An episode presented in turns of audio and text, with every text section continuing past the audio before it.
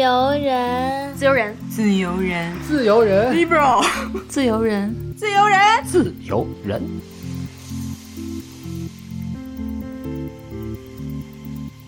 Hello，大家好，欢迎收听自由人，我是佳琪。今天这期节目呢，是十一月份的时候，明霞姐在她的视频号“明明想读书”做的一场线上读书会转录过来的音频。然后这期读书会呢，是就《人物》杂志最新出版的女性报道集《她们和她们》这本书进行的一场分享和讨论。我们特别开心的邀请到了《人物》杂志的主编张涵老师和三位读者非常熟知的作者安小庆、林松果和李斐然。这三位呢，也同时是他们和他们这本书的作者。明霞姐和四位一起讨论了人物是如何选择人物，如何书写人物，尤其是女性人物。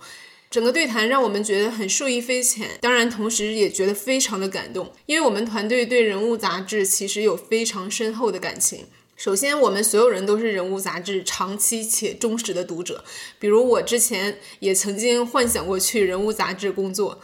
其次，我觉得我们和人物杂志的作者，尤其是一些女性作者，比如本期节目里大家会听到的这几位作者，在内心深处是有一种非常深厚的连接和感情的，因为他们的作品都非常的打动人心，然后让我们看到了很多很特别的女性样本。那么在此也推荐一下人物杂志的播客，叫做《是个人物》。同时，如果你对于女性议题、对于女性人物的书写和叙事、女性性命运非常感兴趣的话，也推荐去支持《人物》杂志的这本新书《他们和他们》。然后，我们也非常期待《人物》杂志可以一直为读者提供更多、更丰富也更有深度的女性的样本，让我们能看见更多他们。嗯，升华的很好。好啦，那最后也要提醒一下大家，因为这期节目是在线上多地录制的，所以在声音效果方面不是特别的完美。但我们觉得内容是非常值得一听的，所以还是想分享给大家。祝大家收听愉快，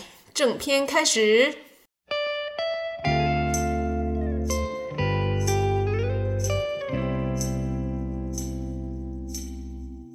Hello，大家晚上好。我们今天晚上有四位嘉宾老师一起来分享啊。今天晚上好好要聊一本书，《人物》杂志的第一本文集，他们和他们真的非常精彩啊！特别特别谢谢张涵老师、小庆老师，还有斐然老师，还有宋国老师接受我的邀请来参加这个读书会啊。先请各位每一个都跟大家打个招呼吧。好，呃，我是张涵，现在是《人物》的主编。大家好。呃，大家好，我是松果。嗯，好的。呃，大家好，我是安小青。大家好，我叫李斐然。对，大家应该都非常熟悉这些名字了，有很多刷屏的非常精彩的这个十万加的文章都是几位作者的。然后张涵老师要低调一点啊，一般藏在幕后。但是我们这一代媒体人都是这个张涵老师的粉丝啊，就是我们都是学你的文章长大的，很老了，很老了。所以特别荣幸今天请到就是张涵老师一起，我们今晚要分享人物的第一本文集啊。我先讲一下我跟人物的一点渊源啊，就是先套个近乎，就是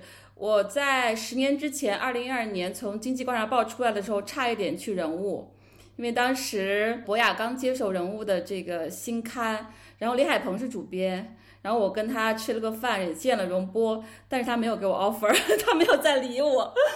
可能他觉得我不会写人物吧。然后我就去了《哈佛商业评论》中文版，当时这本刊也是新那个拿到版权，然后这边很快给了我 offer，不停的叫我，所以我差一点，但是没有如愿跟各位成为同事啊，这是一点小渊源，可能很多人不知道。第二个就是这个夏明明是我的网名，这个名字是拜《人物》杂志所赐。因为大概是二零二零年，有一位人物的记者联系我说要做一个选题，叫《大厂的女人们》，然后那篇文章给我起了一个化名，叫做夏明明。结果那稿子一发之后，当天有十几个我腾讯老同事说。米娅姐，这是你吧？这夏明明是你吧？就我一下子就就暴露了，但是大家都很喜欢那个名字啊，因为我的小名就叫明明，所以我后来就一直在用这个网名，所以我觉得我跟人物还是颇有渊源的。但是我今天晚上想聊这本书，并不是因为这些关系啊，而是因为这几年我做读书会做了很多女性议题的书，但是一直有个很大的遗憾，就是我们读的更多的是国外的女性主义的专著，但是关于中国当代女性的报道。和他们的故事、他们的生存状况实在是太缺优秀的作品了，所以我觉得《人物》这本杂志就是特别满足了这个我的需求，就是填补了一个空白，写了这么多当代中国女性，而且是不同阶层的、不同身份的，他们的特别真实饱满的故事，所以我觉得特别想要好好的去分享跟推荐这本书啊。关于写作技巧就不聊那么多了，非常建议大家认真的去买这个人物的写作课，去好好学习啊。人物的这个精彩的文章、刷屏的文章，包括这个三位老师代表作是非常非常多的。张涵老师来说一下，然后几位老师可以说一下。怎么选的这几篇？因为这个可能很难选吧。对，因为其实说到当时我们和乐府出书，然后到底怎么样选的时候，我们和乐府那边的话，其实共同就想了关于女性的这个合集。因为第一的话，就是其实确实是人物呃做了很多女性报道，然后另外一个的话，我们会觉得人物的女性报道，一个是因为我们报道了非常多的女性，另外一个的话，其实就是我们的报道者也是女性。然后在这中间的话，其其实是有一个我觉得非常好的一个通道，就是。不管写作者还有报道者，他们之间的这种连接，所以我们就想，嗯，我们选择这种女性报道的文章，而且其实我们可能作为一个呃女性偏多的一个编辑部吧，然后就大家经常在一起的话，聊的也很多是一个女性话题，而且我们经常在后台也好，或者包括我们的读者对我们的反应也好，就会对我们这种女性的报道有着非常大的一个关注，而且有那种我们都是在一起成长的感觉，所以我们后来就决定，包括里面的平原上的娜拉，然后包括呃。前期这些文章确实是引起了很多人关注，所以我们就想，那我们不如把这个结成集子，然后除了把他们的报道合集，同时的话也把我们这些女性的写作者推到前台来，所以就出了这样一篇文书文集。对，嗯，那这个最后入选的文章是作者们自己选的，还是说编辑还是跟张涵老师一起选的？是怎么样做取舍的？嗯，其实我们最开始是先选人，因为其实我们的很多记者都在做女性报道，对。但我会觉得，呃，小庆，然后松果，然后包括斐然，他们其实是代表了三种不太一样的。小庆是他的理论功底非常扎实，思考非常深入，包括平原上的娜拉的这种刷屏。呃，松果的话，他可能更偏报道的风格。然后斐然的话，他其实是相对更理性的，所以我们先找了三位作者，然后的话又从作者的呃文章里面通过他们自己的筛选，然后挑选的文章。嗯，好的。刚才这个主编大人已经说了他的这个解释啊，就想听听几位作者们是怎么样理解这个集字，包括你们自己刚才张涵老师概括的这个特点的。其实我自己读的时候，三位作者的这个风格还是差异很大的，但是又非常的有这种一致性啊。那小新老师要不要先来说？因为这个《平上娜拉》确实是感动了很多很多的人，不只是女性啊。你当时选择的时候，这篇可能要入选，那其他几篇呢？是怎么样去做这个选择和取舍的？嗯，其他几篇是。因为我觉得《半边天》这个节目，它是比较有这个历史意义和划时代的一个价值，包括对几代的这个中国的观众，特别是女性的观众，它是有非常深刻的一个记忆在的。它是一个很特殊的符号，但这个符号已经消失蛮久了。我当时想做这个题，也想去复习和接近那段历史啊，所以在选择文章的时候，我也挺想选入这篇文章的。然后其实还当时有让我们自己报嘛，我也有报一些社会事件的女性议题的一些评书类的文章，但是后来主编和编辑呃觉得说我们这次还是以以故事为载体的这种真实报道为主，所以我就在想了想，就是龙丹妮女士的这篇文章，我自己也是觉得对我自己而言，还有这个题材对中国的公共生活而言，我觉得也是比较有意义的。而且它作为人和女性的那种生命的能量和她生命的体验，是很有这种切片和时代意义的。正像人物的这个，呃，这个口号就是说记录，记录什么我忘了 记录这个时代值得记录的人，反正记录点什么吧。所以我就我就自己毛遂自荐了，就是龙丹妮的这篇啊，选择这三篇是这样的形式。嗯，那我自己会觉得。呃，这本书可能是我们漫长的一个跋涉的过程的一个呃小小的结果之一吧。其实我们也没有特别想去总结自己的工作，或者说呃我们做了些什么，因为老是觉得有限的空间之下，自己做的东西特别少，能发出的声音也特别少。然后老是会觉得，松果，我我们也经常说，我们有时候觉得自己做的选题。其实不是一些真正的选题，是些次级选题，是些亚选题。就真正的选题，我们可能没有办法触及，但是尽量去触及吧。所以我特别感到鼓舞、振奋和特别开心的一点是，我们的编辑部是一个呃很与众不同的编辑部。曾经听我很多的前同事或者我的同行朋友跟我说，呃，他们在他们的编辑部或者媒体平台报一些相关的呃女性啊或者社会类的这种性别平等相关的议题的时候，会遭到很大的误解、障碍、非议。然后争吵之后也过不了题，但是在我们的编辑部从来不存在这个问题，所以在最外部的这个方面，我们就减少了很多能量的损耗和无谓的争执，因为我们有一块共识。当然，我们可能各自的想法不一定完全相同，但是我们有一块共同的基石，所以我们减少了很多的摩擦。嗯，那其实我还没有加入人物之前，我就知道人物有这个传统，然后它也有这个专门的女性栏目。所以，我们这个书可能就是漫长的跋涉过程中的一枚果实，它是所有。人物的同人，还有人物的读者一起创造的，这是我的一点想法。嗯，特特别棒。虽然就是我有一些特别喜欢，我们同事说到你都说那个香港有为什么有那么多疯女人，有很多特别特别我们喜欢的文章没入选，但入选的这个半边天跟龙丹妮真的我特别特别喜欢，因为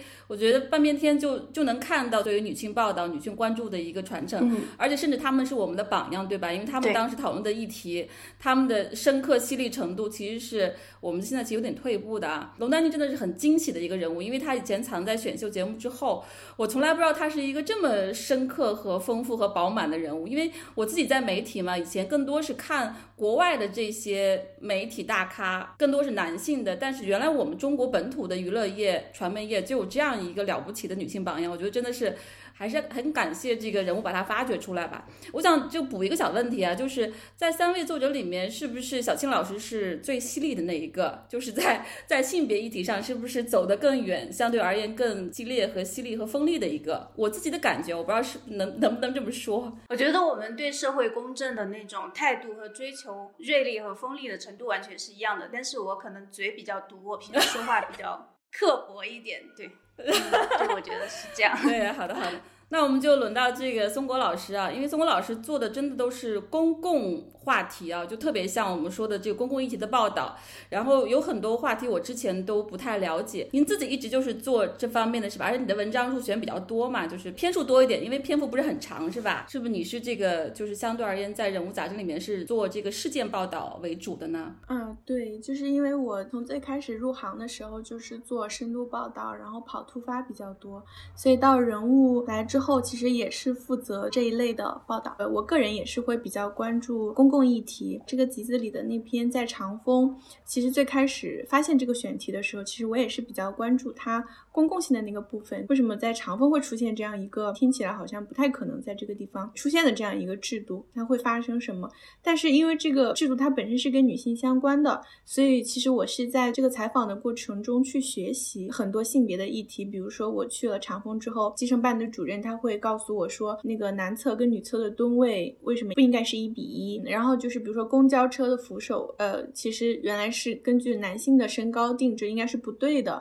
这个集子里的几篇文章对我来说，其实它是记录了我作为一个年轻的记者，然后我觉得是认识性别议题的一个过程。最开始你可能是从一个公共的呃制度，或者说你这个兴趣出发，你认识到了女性主义是什么。然后后来因为宋小女的那篇报道，其实它就是一个更个人的。然后像鄂尔多斯也是，其实都是有点连起来的。就是当时在采访宋小女的时候，我记得她应该是宫颈宫颈癌，还是就是她会她有呃有一个妇科的癌症。然后他就跟我讲，因为他这个病反复，所以他受了很多的苦。呃，后来回来之后，我就跟编辑说，其实我挺想做宫颈癌这个议题的，因为我觉得它是女性的疾病，并且它也跟性或者跟亲密关系有关系，它不是单纯的一个一个病而已。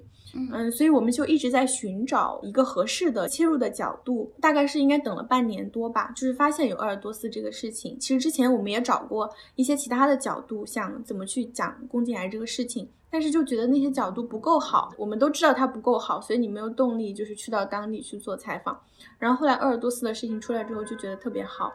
呃，然后就去了当地。然后您刚刚提到鄂尔多斯，就是我觉得也可以分享，就是我当时去采访的感受。我去之前其实是有一点担心，就是因为这个制度的制定是鄂尔多斯的卫健委，然后包括还有更高级别的市委的决策层。作为一个制度报道，我们其实是应该要采访到拍板的人的。但是我不确定他们会不会接受我们的采访。然后我去了之后，当天我就跟编辑说，我要不直接去卫健委吧，去卫健委找一下他们。然后我就带着杂志跟名片，就我之前也没有联系，我就直接去了。然后那个大楼也没有看守，就直接进去了。就到了一个办公室，我就说啊，我是人物的记者。然后我拿了杂志跟名片，然后我说我想要。就是采访什么什么，我也把长风的报道给他们看了，嗯，后来就有一个人出来，就直接接受了我的采访，他就是负责推进这个的，应该是有一个部门的主任。后来我说我还想要去到下面的那个呃旗，还有就是乡镇什么的，想去乡镇的卫生院，然后他就帮我联系了，应该有三个旗的负责人，然后我就去到了那些地方。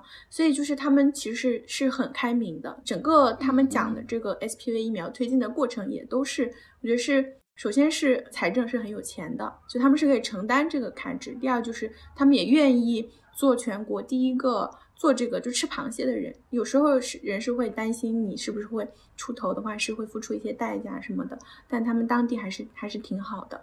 对对对，就我想补一个问题啊，就是我在看就您那几篇公共事件的报道的时候，其实我有一个困惑或者疑问吧，不知道是算不算冒犯，因为。我在看那些的时候，比较像就是我们终究还是要指望政府的一个关键角色，他的开明派去特别有力的推动。你看，不管是长风还是鄂尔多斯都是，对吧？所以我当时在看的时候在想，那当然这个基层有这样的偶然，或者有一个开明的干部很好。但如果我们只是指望这些偶然的话，是不是呃，就基层的农村妇女们，她们这么的有有潜力、有能力，然后有热情，但是如果没有这个公权力的真正的支持跟介入的话，是不是还是没有可能去推进？这是我当时读完那几篇报道的一个困惑或者悲哀之处吧。如果说长期做公共报道的话，会怎么看这个问题？嗯，对，其实我觉得您能从这几篇报道里读出这个意思，我觉得这就是这本身也就是我想表达的意思。在报道里面，我也想要去讲这一部分的内容，就是我们的制度是怎么样运行的，或者说。一个政策是怎么推进的？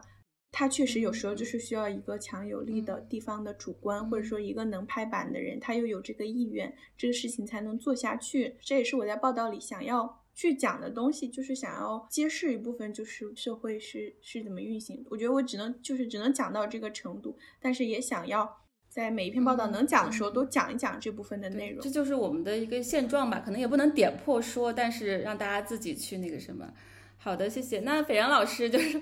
斐然老师特别特别的资深啊！我一发朋友圈，很多人都说是您的这个好朋友，是您的超级粉丝。对，然后你最后那篇手记实在是就真的特别特别的深刻，因为我觉得我们都属于职业生涯比较长的人，经历了热情和低谷和绝望，到最后慢慢的重新恢复信心啊。其实你最后的这个。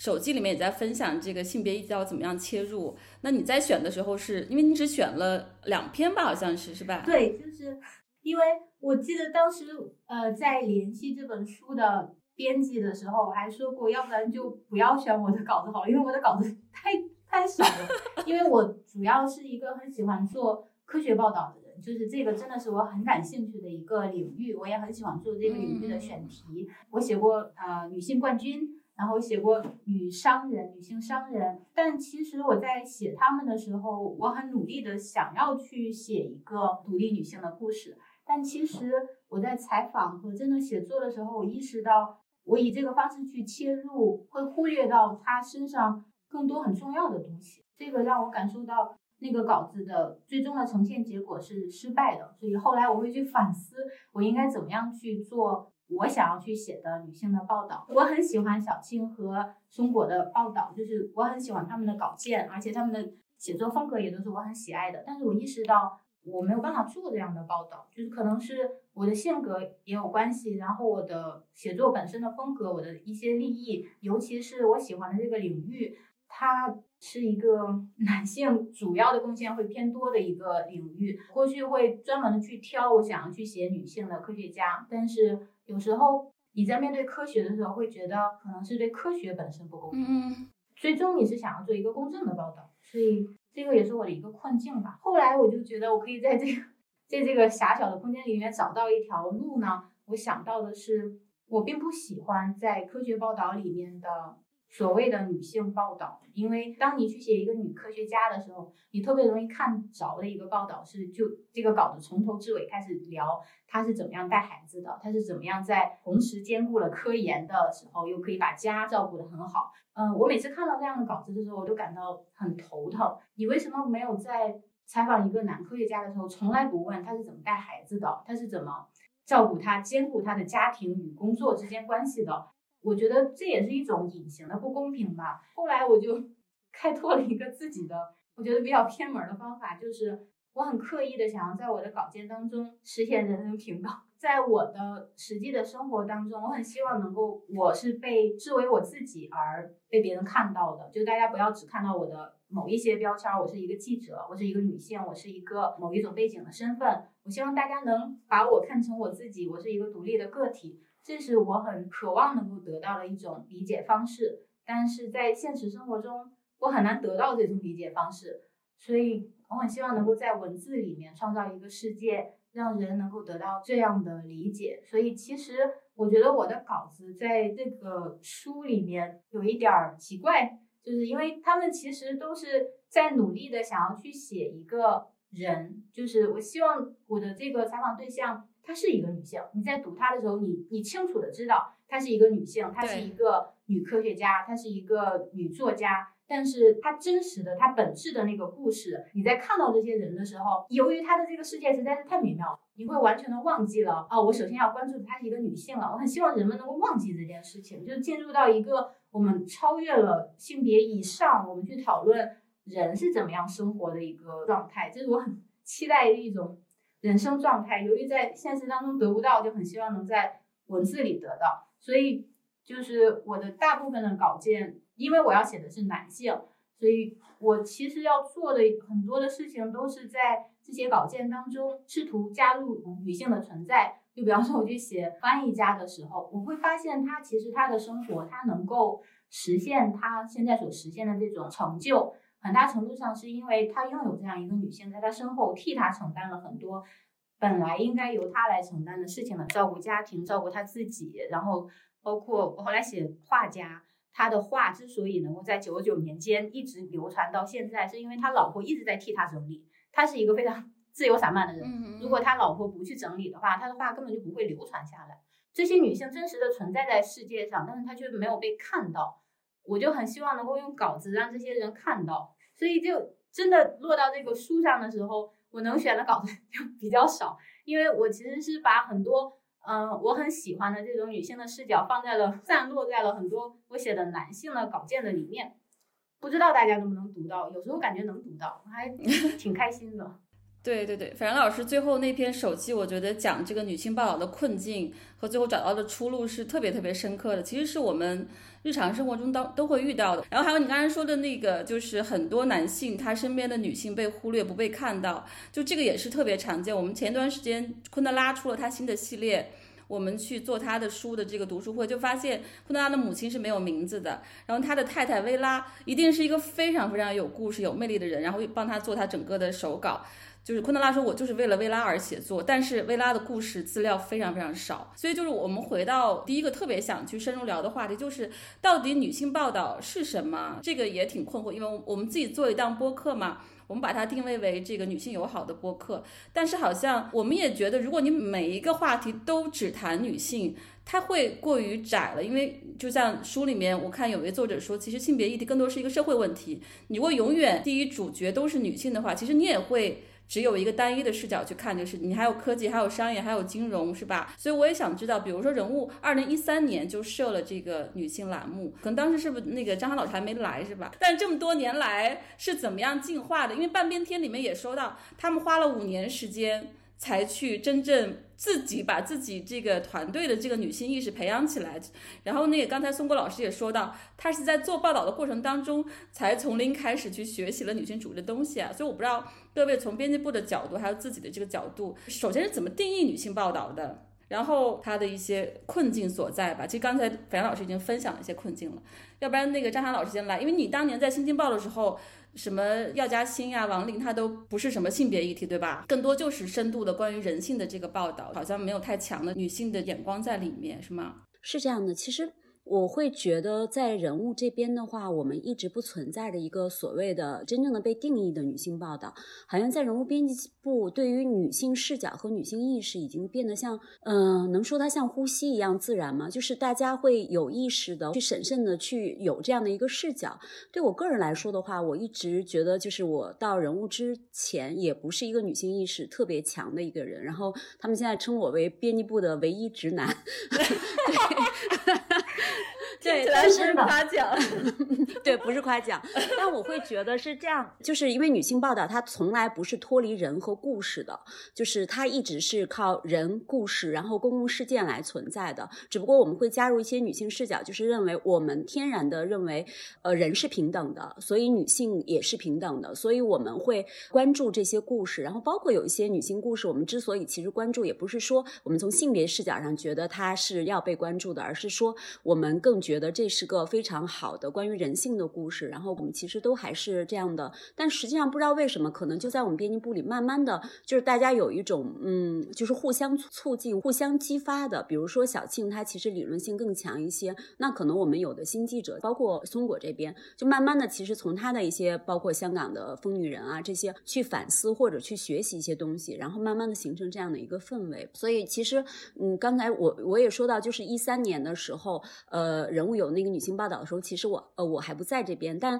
后来我会慢慢发现，就是呃人物的这个女性的这个栏目变得不那么重要，就是在于因为我们呃所有的文章关乎到女性的时候，或者是说呃有关于女性的对象的时候，我们天然的是带有一个女性视角的，就是这个天然的女性视角会给我们一个非常好的一个观察视角，或者给我们一个非常好的一个武器，就是你一旦有了这个视角，你就不会失去，它慢慢的就会成为你潜在的一个东西。而且我会觉得，我们女性的这种报道一直是在。扩大的，我们可能有的时候其实是在做一个女性故事，然后慢慢的，我们其实是在做一些女性议题，一点一点的深化，不再是一个简单的呃，包括和性侵相关呀，或者是说男女不平等相关，我们其实是在探讨更广大的女性的困境，然后我们有了更广阔的一个视角，包括有了一个更广阔的同理心，然后这个报道就会变得不太一样。嗯，对，这是不是你在序里面说的，就是你说人物的女性报道开始进入深水区？我就当时就特别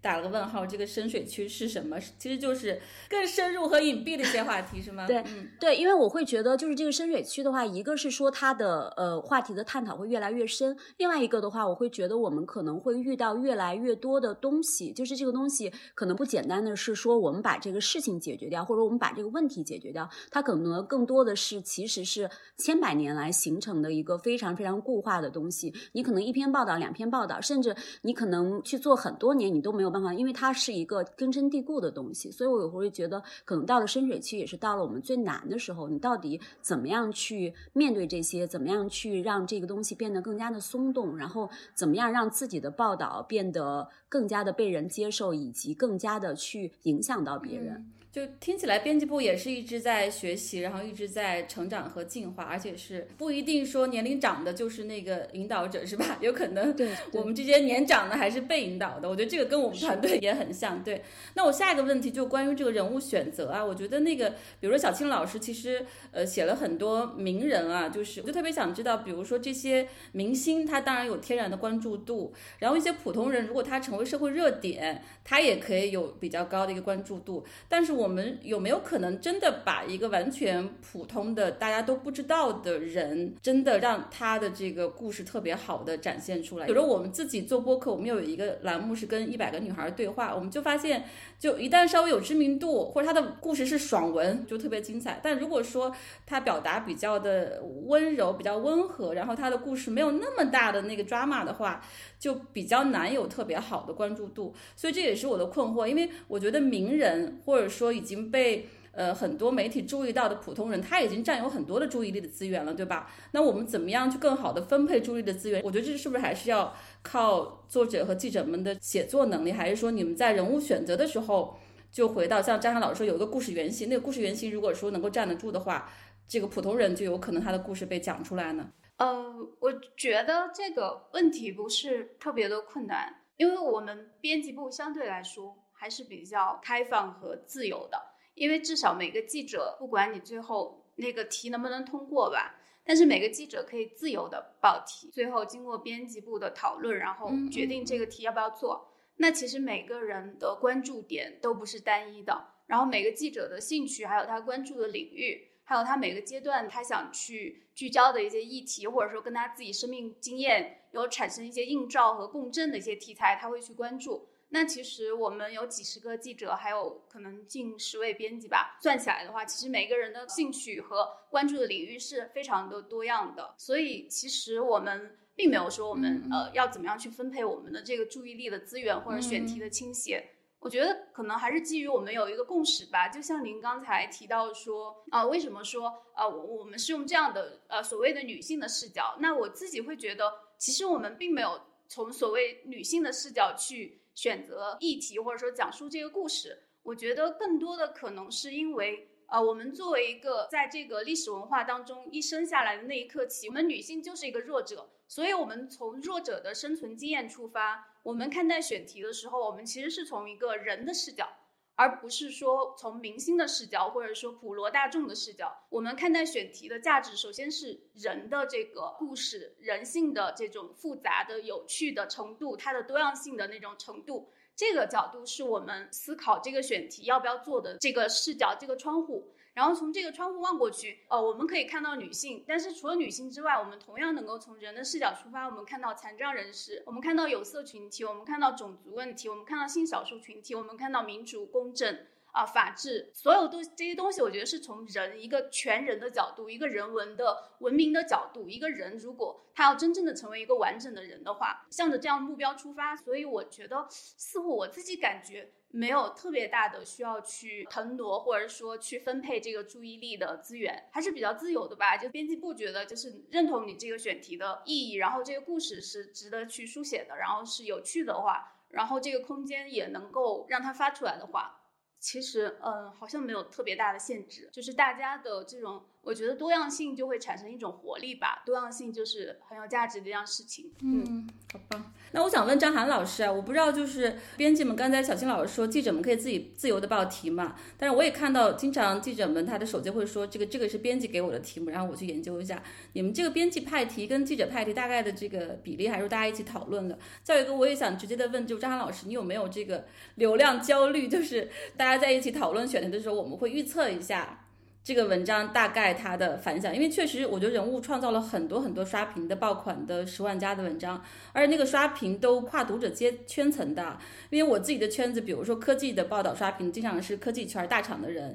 然后可能有一些社会新闻大，但是人物的报道属于各个阶层，做金融的、做科技的、做媒体的，然后甚至是一个我老家的一个什么婶子，他也会转等等。所以，我我不知道你们就是。怎么样能够实现选题有这么大的一个广度的？就是靠同事们。刚才那个小青老师说有有几十人的这个记者，靠大家的这种这个各自的兴趣的分散来这个确保选题的这个多样性吗？嗯，我觉得是这样的。就是先说流量焦虑啊，我觉得可能人物会比较特殊的一点，就是我们按照自己的核心价值观，或者我们按照自己的想法去做这个选题，然后我们会得到非常好的一个。回报就是这种，不管是阅读量也好，还是读者也好，包括你像你说的刷屏，我们一直在确认一件事情，就是我们的呃核心价值观，我们对于人的报道，我们对于人的写作是得到了大众和很多人的一个认可的。所以可能在这里，我觉得流量焦虑对我们来说的话，就没有那么的，就是它不会像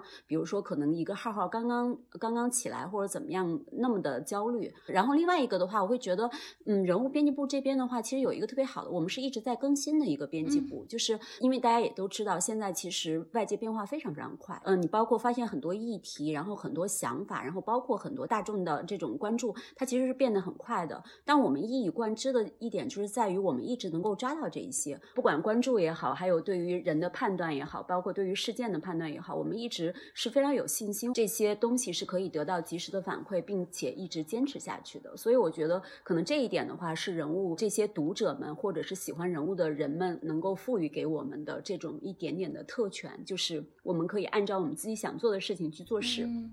然后另外一个关于选题的话，我觉得其实它是一个群策群力，呃，相对比较成熟的记者，他会有自己感兴趣的领域，他会自己报题，然后不断的去生发，然后在这个领域里面越做越好。然后有一些年轻记者的话，可能就是编辑派题比较多，让这些记者慢慢的变得成熟起来，然后从而再慢慢的发现他们在某一个领域会有自己更独特的洞察和想法，然后他们就慢慢的又转化成一个成熟的记者。我觉得这其实是一个相互作用的一些结果，而且我会觉得人物编辑部。经常有一点就是，我们有的时候也没有办法完全的判断，哎，这个选题它是不是可以？那我们就想，那就试试喽，反正不管怎么样，我们都能十万加。这个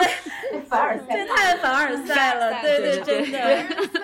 对 对，大家都有流量焦虑的时候，人物不用担心这个。对我还想顺着问一个，因为刚才说你说团队也在不断的更新，然后编辑少一点，记者多一点啊，就是咱们当年我们都有说过，就是一些媒体会有不同的是编辑中心制或者说是记者中心制啊，比如当年南方周末就属于记者们都特别的强。然后编辑藏在后面，但是有一些，比如说财经啊，这些就属于编辑很强，然后记者都是也不能说工具人啊，就比较记者就要比编辑弱一些。我不知道那个人物编辑部是一个什么样，因为我看跟编辑的沟通协作也是经常记者们提到的。你们是怎么样一个协作？包括你说年轻记者的这个成长。那是老记者带着呢，还是编辑指导呢，还是你们亲自？就包括你们的写作课这样子，通过一个组织能力去培养年轻记者呢？因为我发现，就是某一个作者他偶尔写一两篇十万加很可能，但是一个团队能够持续的、长期的、高质量的，反正都是十万加。我觉得这个确实是组织能力啊，这个是怎么做到的？我觉得特别牛。对我，我不知道该怎么说。我觉得是呃，某种程度上来说的话，人物是编辑中心制，因为可能编辑的话，最终其实他和记者的沟通，然后包括他对题的一些想法，然后思考，然后他会决定这个稿子最后发出来的一个样子。这也是为什么会呃，虽然人物的记者各自有各自的不同，但你会发现发出来稿子它是有一定的基准线的，就是不管怎么样，它可能有比这个基准线高很高，但是实际上是很难低于这个基准线的。所以我们这边的话，其实我觉得它可以算是编辑中心制。但另外一点的话，我会觉得人物还有一个特点，就是鼓励记者自己去成长，然后成为一个大记者，就是所谓的大记者。的话，他一定要有自己的想法，然后有自己的呃擅长的领域，然后有自己不同的个性，因为只有这样的话，他才能够写出平均线以上的一个报道。所以我会觉得，你说是专编辑中心制也是，然后说是大记者也是，那只不过是不同的两面吧。嗯，因为现在媒体人才真的太缺了，是吧？然后我们。好的，特别成熟的人才都流失了，包括张老师，你自己的老领导啊，你很多得力的下属也都离开了。我不知道现在你们的这个人才梯队到底是怎么样来的，然后怎么样持续的，还是那个问题吧，建成一个组织能力，用它不会影响人物始终产出这个基准线之上的这个十万加的文章。一个是因为我我我刚才说的，可能一个大编辑制，就是他不管怎么样，即使是新来的新手记者，他也会把他的呃文章能够改成或者陪他一起做成一个能够。在基准线之上的，然后另外一个的话，我们的记者队，我觉得一个是相对稳定，然后另外一个的话，就是它其实还是一个，也不能叫老中青哈，它应该是一个中青。中青少，中青少，不就是嗯，因为我们确实也有刚毕业不久的记者，然后进来之后，可能你其实是要给他一个非常强的一个指导，然后包括让他快速的成长，然后还有一批的可能毕业个三四年、四五年，然后他已经成为一个中坚力量，然后我们可能还有主笔，他可能在这个行业里面其实待的年头也还不算少了，然后他已经形成了自己的非常强烈的写作风格，然后包括各种各样的，所以其实我会觉得。整个梯队的话，还是比较比较好的一个梯队。刚刚毕业的，然后他非常有冲劲儿，然后他它也是非常可以去塑造的。然后中间呢，他已经形成了自己的一个成长过程，然后再向着自己更个性化的一个方展发展。相对来说，就是在媒体里面待的时间比较长的，他其实已经是一个非常巨大的一个宝库。所以我觉得基本上是形成了这样的一个态势。我就是想到一个话题，也是我之前就是虽然说各位都沉浸在自己工作当中，也有很大的这个动力跟热情跟专注啊，但是我自己看还是就是外部环境是越来越压缩的，尤其是比如说非虚构报道这个事情。其实就我刚毕业的时候还没有这个概念，就 nonfiction 这个概念。然后现在越来越多的外国的这个作品引进，然后我们国内这类报道也起来，包括有很多公司找到我都说他们的这个话题或者说一个研究报告想去写一些非虚构故事。但我们看到真正这些年其实出来好多非虚构的一些项目啊，或者一些品牌呀，但是特别有延续性的好像也不是特别多啊。我不知道你们怎么样。评价就我们这个非虚构写作，包括我说为什么我去找国内的写当代女性生存状况，他们的故事的作品其实是没有那么多的，肯定是难再一个，我觉得是不是写作水平，就它的专业性也是一个问题。呃，我不知道你们怎么看这个问题。其实我对非虚构写作的话，我一直也没有一个非常清晰的一个定义。因为对于人物来说的话，我们可能更多的是说特稿写作。当然，现在其实特稿写作也经常会说做非虚构写作，但实际上我确实是没有一个更明显的区分的一个定义。我是觉得可能其实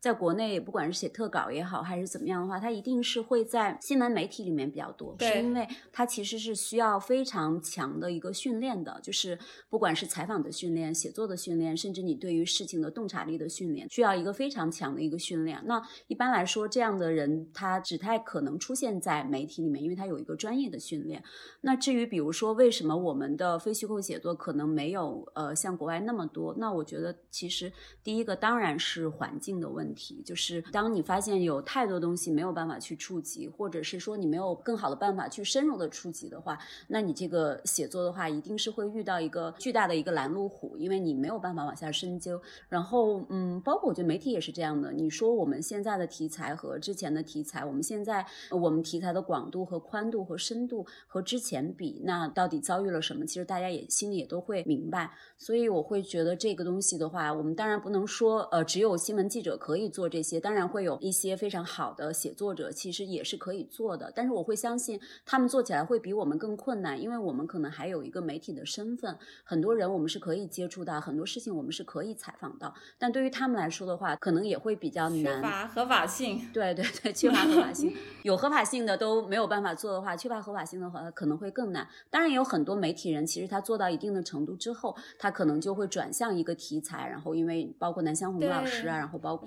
文军老师，对，其实他们去做这样的事情的话，但实际上我相信他们做起来也会很难，就是大家只能是一点一点往前去发掘或挖掘吧。嗯嗯嗯，好的。想问最后一个问题。吧，就你们自己的一个长久的一个职业的规划吧。小青老师，你那个写作确实是非常的有风格啊，细腻，就特别像一个大作家的这个定位跟方向啊。就是你自己的个人的这个有没有一定的规划，还是说我就这么做下去就好了？会会有一些自己特别想去做的一些选题，每年都有写在本子上，想说慢慢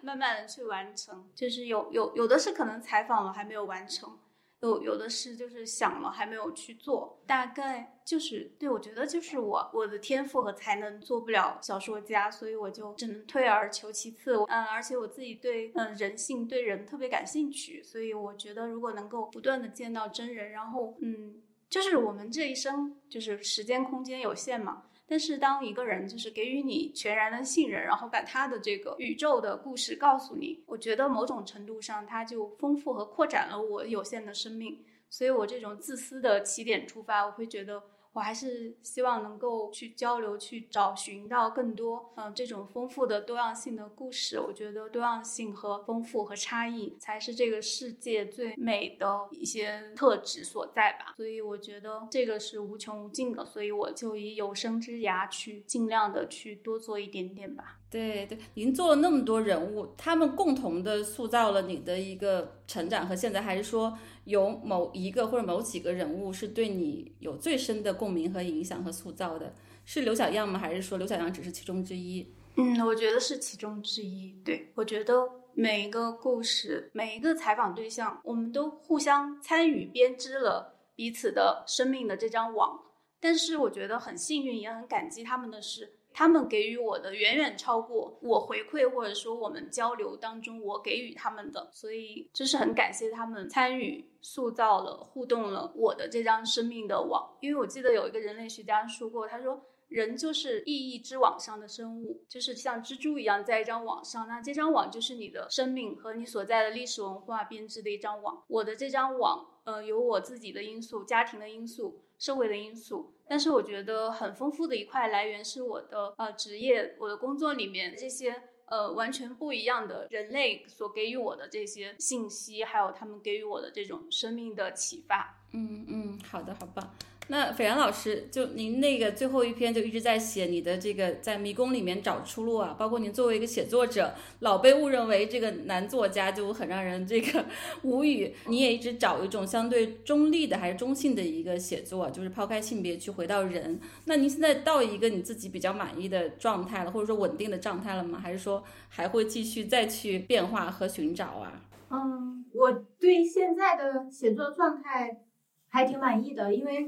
我觉得好像每一篇稿子都会有一点点的进步，就是进步都不会很大呀，但是但是每一篇稿子在写之前都会有一个目标。比方说，我上一个稿子的结构我觉得不够流畅，那么我在下一个稿子的时候写之前，在前面就会写上，就我希望在这个稿子里能够实现更复杂的结构。比方说，过去你可能写科学家，他都是很纯粹的，他会给你一种神圣感。但其实每个人他都是人，他都会有他的困境，他都会有他的可能相对灰色的一面，就很希望也把这些能写出来。所以我很喜欢写作，我觉得我可能会写到很老很老的时候，还一直在给自己布置题，写下一篇，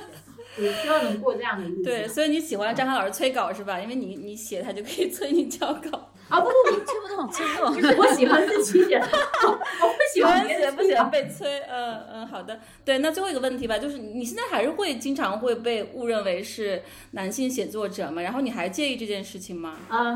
我上一篇稿子写完了，黄永玉先生，老先生很可爱，就是他这篇稿子写完了以后，他见到客人的时候，给所有客人的评价常常是。哎呀，这篇稿子写的根本不像一个 女孩应该写出来的稿子。说实话是这样的，就我在更年轻的时候，我会有一点介意别人说啊，这是一个小姑娘写科学，跟我说你回去告诉你的主编，为什么派一个小姑娘来采我们的这么大的一个科学研究，就你这是对我们极大的不尊重。我还一句话都没有说，他已经认为我的出现对他是一种不尊重，所以当时我会有心中的一些赌气吧，就会觉得，嗯，为什么要这样？对待我呢，就是你并不知道我为这个稿子付出了什么呀。就是你因为你的性别，你你存在在那里，你好像就冒犯到他了。我在我更年轻的时候，很希望能改变这一点，但是我发现好像也是写作改变了我的一些感受吧。就是我过去会单纯的认为这是一种对我的冒犯，后来我逐渐的会意识到这件事情其实挺复杂的。当一个采访对象站在，他是一个男性，他站在你面前说。啊，你这是一个女性，你真的很可惜了。一开始听的时候会觉得很刺耳，但是有时候你会去考虑他为什么会去说这句话。他说这句话，他的动机是不是一个恶意？我其实到后来的时候，我更认识了那个社会学家，他其实是站在一个更现实的角度吧，就是他觉得他其实是在一个现实的维度上，觉得因为你的女性身份，你在将来的写作的领域里，你的确会遇到。呃，很多的困境啊，这些困境也都是我后来的确遇到的。我觉得人是很容易误解他人的，可能一句话或者是一个眼神儿，一个一个观点，你可能就会感受到啊，他是跟我不一样的，或者是他可能是对我有恶意的。但是不是这样呢？他为什么说这句话呢？就他说这句话的时候，他想付诸的那个行动本身是什么呢？我会训练的我自己多耐心下来一点点去思考。别人的一个动机的这种想法，所以像黄老师现在很喜欢说这不是一个小姑娘写的，我就觉得，因为他是一个一九二几年出生的人嘛，就是在他的他所成长的时代里面，并不因为他老，也并不因为他的地位什么的，所以你觉得这件事情是可以包容、很可爱的一件事情，而是因为这是他整个人他本人生长的他的认知里，他的经验呃造成他。对他的认知范畴里面，他是一个这样的人，他是这样认识世界的，所以我现在 很少会很激烈的 感受到被冒犯。我现在很讨厌听别人说话，就我很喜欢到最后你去看一下他是怎么做事情的，可能比较重要。嗯嗯嗯嗯嗯。宋国老师呢，就是对自己的状态，包括未来有一些规划吗？尤其是公共事件当中，有很多很多议题都是被掩盖、被忽略的。我不知道你自己有没有一些这样的，比如说心愿单啊、想要采访的事情，还有一些这样的规划吗？嗯，对，呃，很多时候是我关注一个议题，或者是我关注一个领域，但是我还没有等到一个特别好的时机，或者说一个很好的切口，会有一些这样的选题。因为我觉得对我来说，可能这两年首先是找到了一些比较好的选题，然后你其实你可以去维持自己的这种状态。然后另外就是，嗯，不仅仅是说公共报道吧，我我也有在我的那篇手记里写过，原来在报社的经验培养的是我对公共话题的关注，可是其实。嗯，到了人物之后，也做了很多关于人本身的报道，比如说为什么想要去写宋小女，也完全是我跟编辑两个人就是本能的，你想要去了解这个女性，所以这个方面其实也是一个非常广阔的天地，这也是我比较感兴趣的领域吧。而且就是我觉得我还是很喜欢做新闻的，嗯，我还是会对这个东西很就比较有激情，所以所以这两年其实也还跑突发，今年也还跑突发，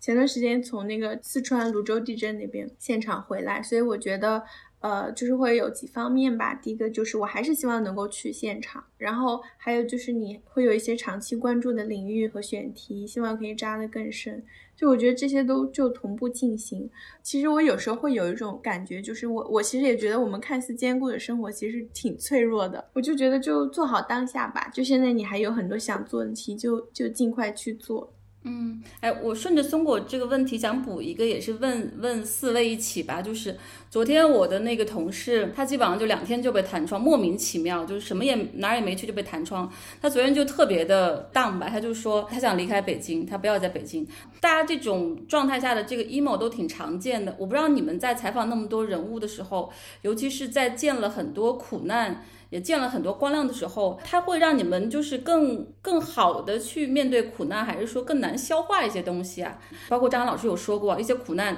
比如说地震当中的这种，它太巨大了，让我们也很难去消化。所以张涵老师说你会。就是跟他断绝联系就算了，我就开始翻篇到下一步了。我不知道这么大面积的接触很多人和生活，会对我们自己的生活到底状态是一个什么样的影响啊？对我来说的话，我觉得，嗯，就是能让自己变得更坚韧吧。然后另外一点的话，我会觉得，确实是我有的时候会做一种。切割虽然你不一定切割得掉啊，但是你还是想要自己的家人和自己能够相对过一个相对幸福的一个生活。我只能说是这样，但实际上，当然对于那些的话，我觉得它永远是你的一个背景音，然后你让你去提醒你，你记得你要去做一些事情，你就要知道责任是怎么回事。但是可能就不会说日常中太过于就是把这些苦难完完全全压在自己身上。嗯嗯，就还是要做一个翻篇是吧？写完一个人物之后，那小青老师跟斐然老师也是吗？唉，我给不出一个答案，因为这现在目前的生活是我自己还有很多人从来没有想象和经历过的，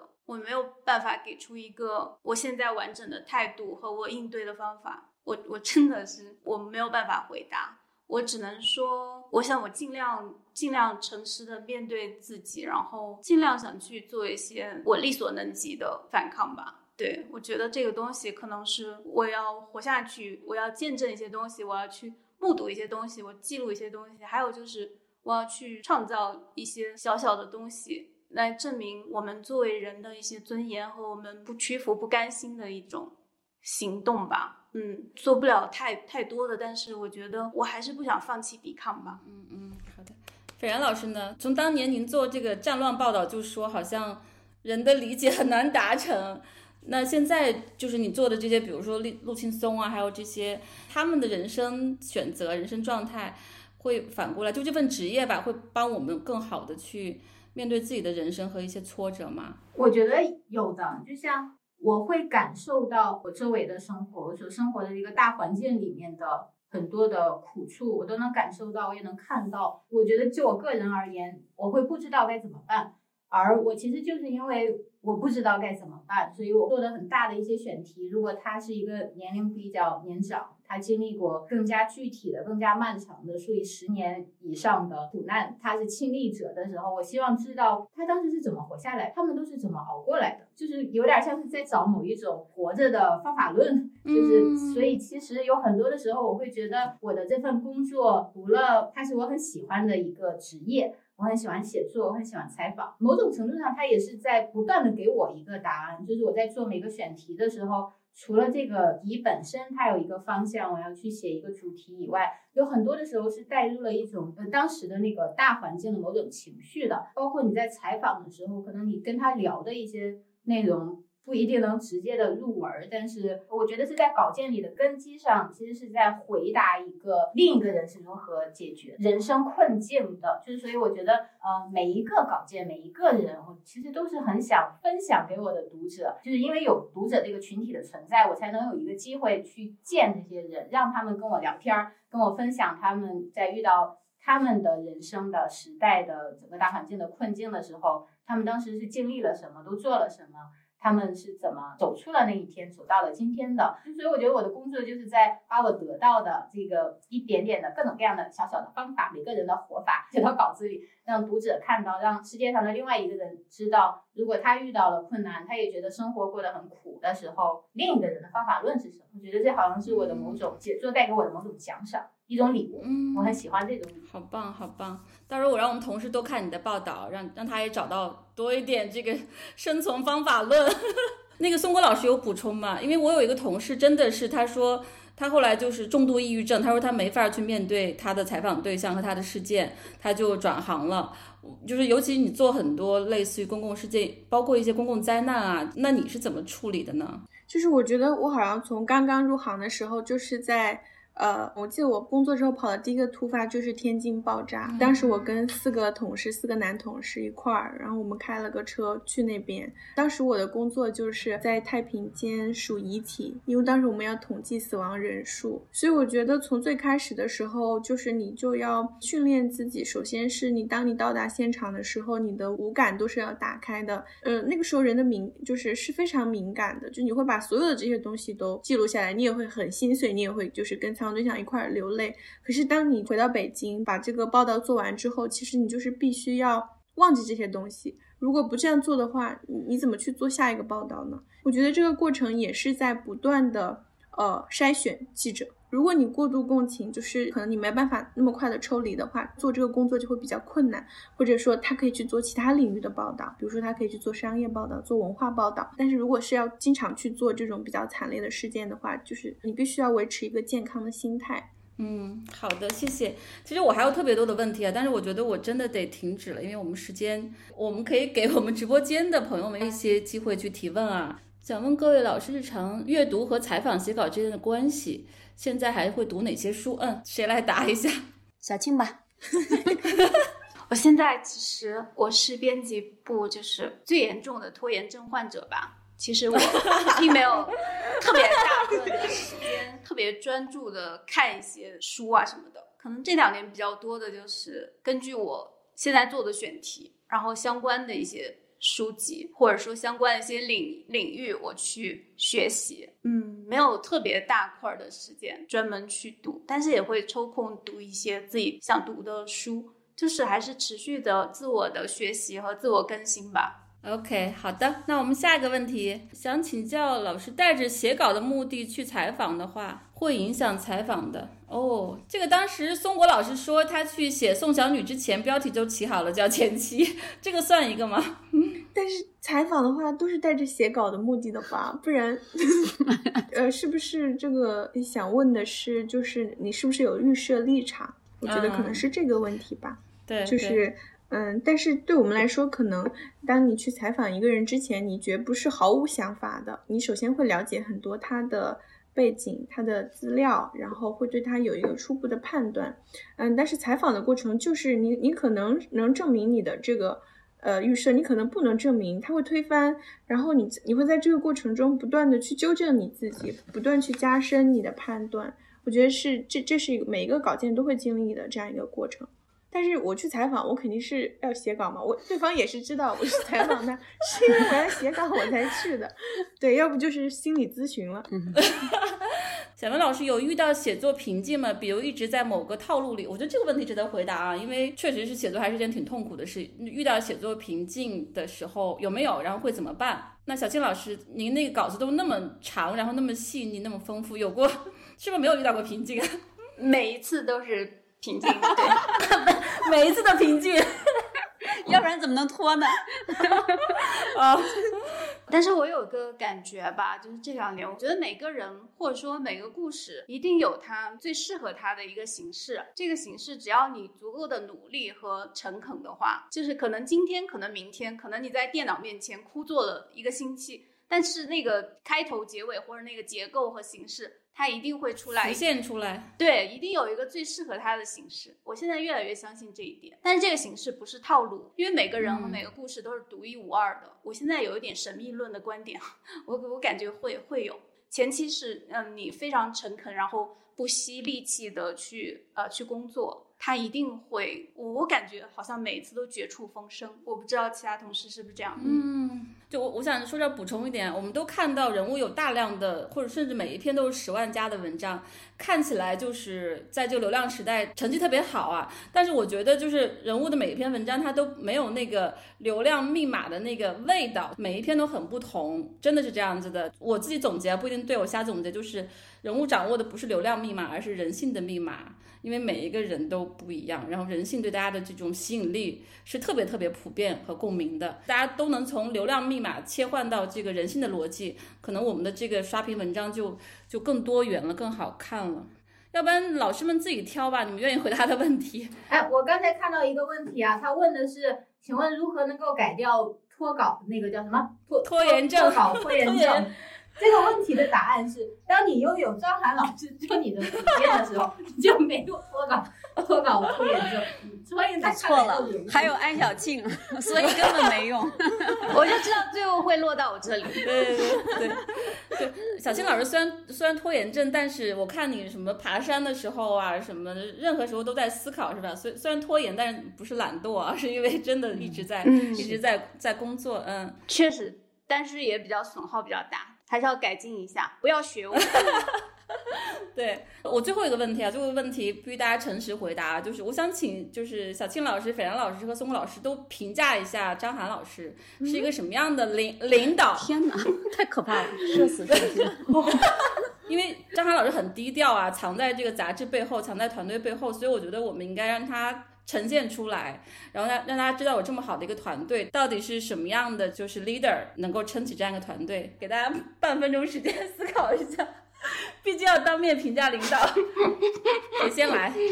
松果老师先来。你你这个跟张涵老师相处都八年了，太熟悉了，以至于都过了七年之痒了。就是我觉得，嗯，挺舒适的，只需要去考虑，呃，采访跟写稿，就是没有任何其他的。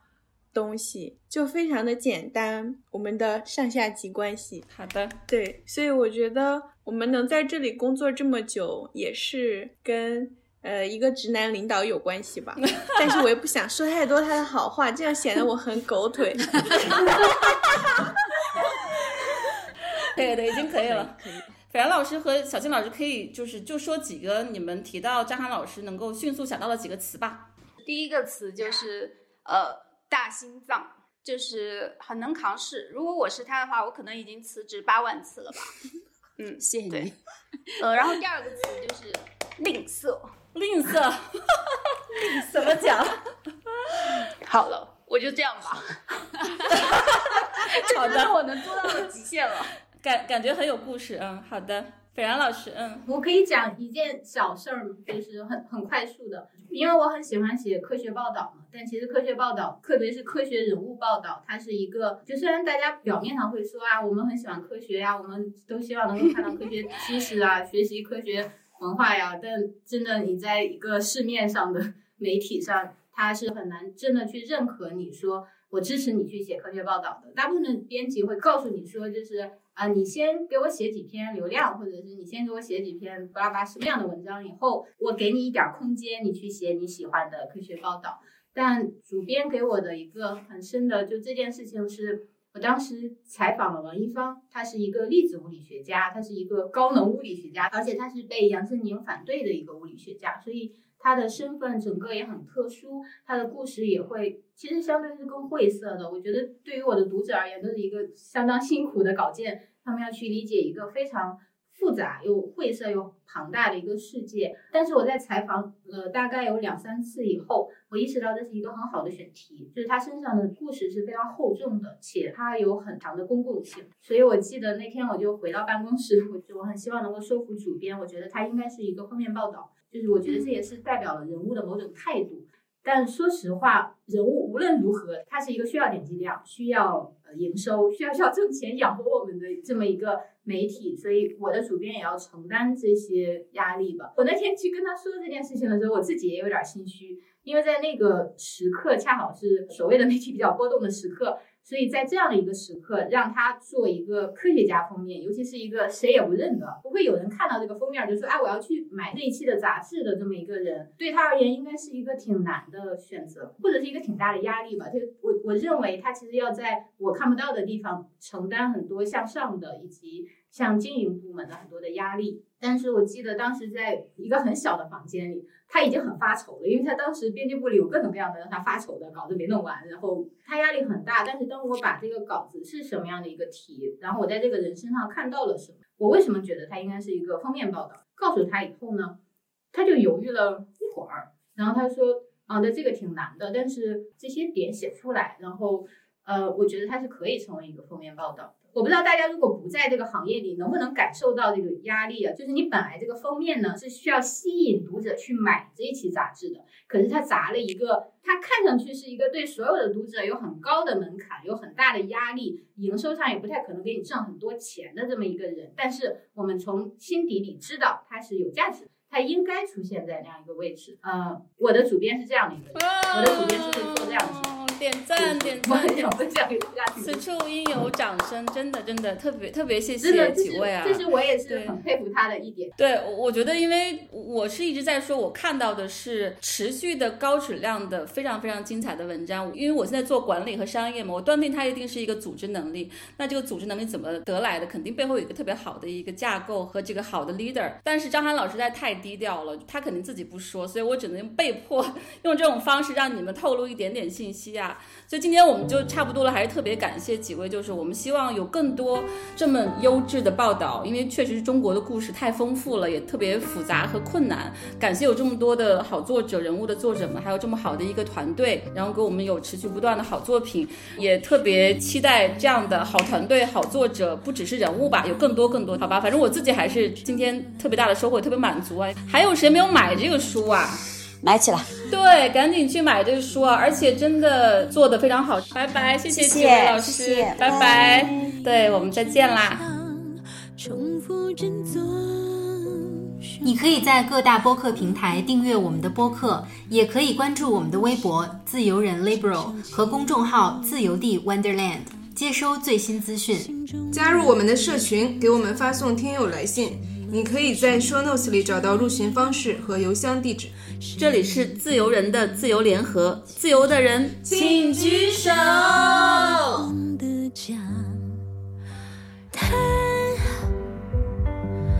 更多的他热情。